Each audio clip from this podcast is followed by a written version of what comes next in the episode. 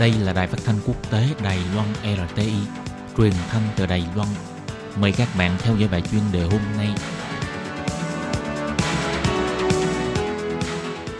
Lê Phương xin chào các bạn thân mến. Hoan nghênh các bạn theo dõi bài chuyên đề hôm nay qua bài viết Giảm thiểu nguyên nhân chính gây nên bạo loạn đình công. Vừa qua, người dân Pháp đã phát động cuộc đình công toàn quốc có quy mô nhất trong nhiều năm qua, khiến cho giao thông, y tế, giáo dục v.v. đều bị ảnh hưởng nghiêm trọng. Nguyên nhân chủ yếu khiến cho hàng trăm người, thậm chí là hơn triệu người xuống đường biểu tình là chính phủ muốn giảm tiền hưu trí và kéo dài tuổi về hưu, làm cho người dân cảm thấy bất an khi về già. Cuộc biểu tình của người dân Pháp là hình ảnh thu nhỏ của các nước thực hiện biện pháp tiết kiệm sau khủng hoảng tài chính đã dẫn đến phong trào biểu tình. Mấy tháng trước đây, từ Hồng Kông đến La Paz, Haiti, Ecuador, Tây Ban Nha, Liban và Chile, cuộc biểu tình tại các nước trên toàn thế giới hầu như càng ngày càng nhiều và càng quyết liệt. Cho dù các sự kiện này cách xa ngàn dặm, nhu cầu và mục tiêu cũng không giống nhau, nhưng đằng sau cuộc biểu tình là ẩn chứa một vài yếu tố chung gắn liền với nhau. Người dân xung phố biểu tình có thể quy vào một vài lý do như sau. Trước hết là tự do chính trị. Tại Tây Ban Nha, sau khi tòa án tối cao kết án 12 nhà lãnh đạo chính trị của vùng Catalonia, tháng trước đã xảy ra cuộc biểu tình lớn tại Barcelona và Catalonia. Chính phủ Ấn Độ đơn phương quyết định xóa bỏ quy chế đặc biệt của khu vực Jammu và Kashmir và bắt giữ nhà lãnh đạo chính trị địa phương đã gây nên cuộc biểu tình có quy mô lớn. Để chống lại luật dẫn độ sang Trung Quốc, năm nay Hồng Kông đã diễn ra cuộc biểu tình lớn nhất và biểu tình với thời gian dài nhất. Tiếp đó là tham nhũng. Ở Liban và Iraq, những người biểu tình không hài lòng với sự làm quyền bất hợp pháp của các chính trị gia, thông qua những biện pháp ưu đãi và công quỹ không thể cung cấp cho người dân những nhu cầu kinh tế và quyền xã hội cơ bản. Tháng 9 vừa qua, Ả Rập đã xảy ra cuộc biểu tình chống lại sự tham nhũng của chính phủ, cáo buộc Tổng thống Abba Fattah, LCC và quân đội tham nhũng.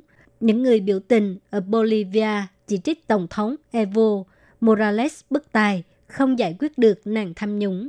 Nguyên nhân cuối cùng là bất bình đẳng. Sau khi chính phủ Chile tuyên bố tăng giá vé tàu điện ngầm ở thủ đô Santiago, người dân không hài lòng vì phải tăng thêm gánh nặng, cho nên phát động phong trào biểu tình. Nhìn từ hành động này, đây không chỉ là đơn thuần kháng nghị vé tàu điện ngầm tăng giá, mà là muốn trút nỗi tức giận bị áp bức trong nhiều năm qua. Tại Ecuador, chính phủ đã hủy bỏ trợ cấp nhiên liệu hàng thập kỷ để tuân thủ thỏa thuận giảm chi tiêu công với Quỹ Tiền tệ Quốc tế, khiến cho người dân phẫn nộ và xuống đường biểu tình, thậm chí còn xảy ra xung đột với cảnh sát. Trên thực tế, trong cuộc khủng hoảng tài chính, sau khi ngành tài chính của các nước G20 đã nhận được gần 10.000 tỷ đô la tiền cứu trợ, cắt giảm chi tiêu công và phúc lợi xã hội để tăng cường năng lực tài chính để trở thành liều thuốc cứu mạng. Từ năm 2010 cho đến nay, đa số các nước đang phát triển và có thu nhập cao đều thực thi chính sách tiết kiệm và giá phải trả cho những biện pháp điều chỉnh là rơi vào người dân thường.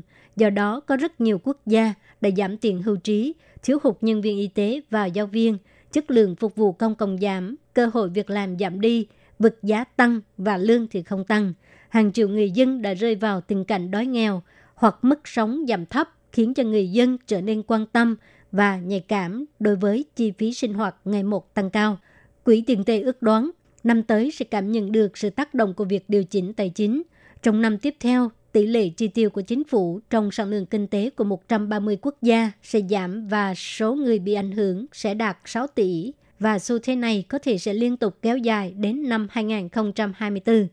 Vào thời điểm bất bình đẳng và tâm trạng bất mãn đối với xã hội ngày một gia tăng, xu hướng toàn cầu trì trệ hoặc củng cố tài chính sẽ làm trầm trọng thêm cuộc khủng hoảng việc làm.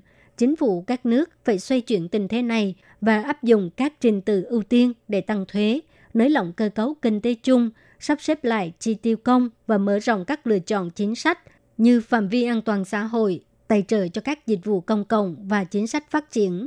Bây giờ là lúc để từ bỏ các chính sách kinh tế và tài chính tổng thể thiển cận và chỉ có lợi cho thiểu số. Các bạn thân mến, các bạn vừa theo dõi bài chuyên đề do Lê Phương thực hiện. Xin cảm ơn các bạn đã quan tâm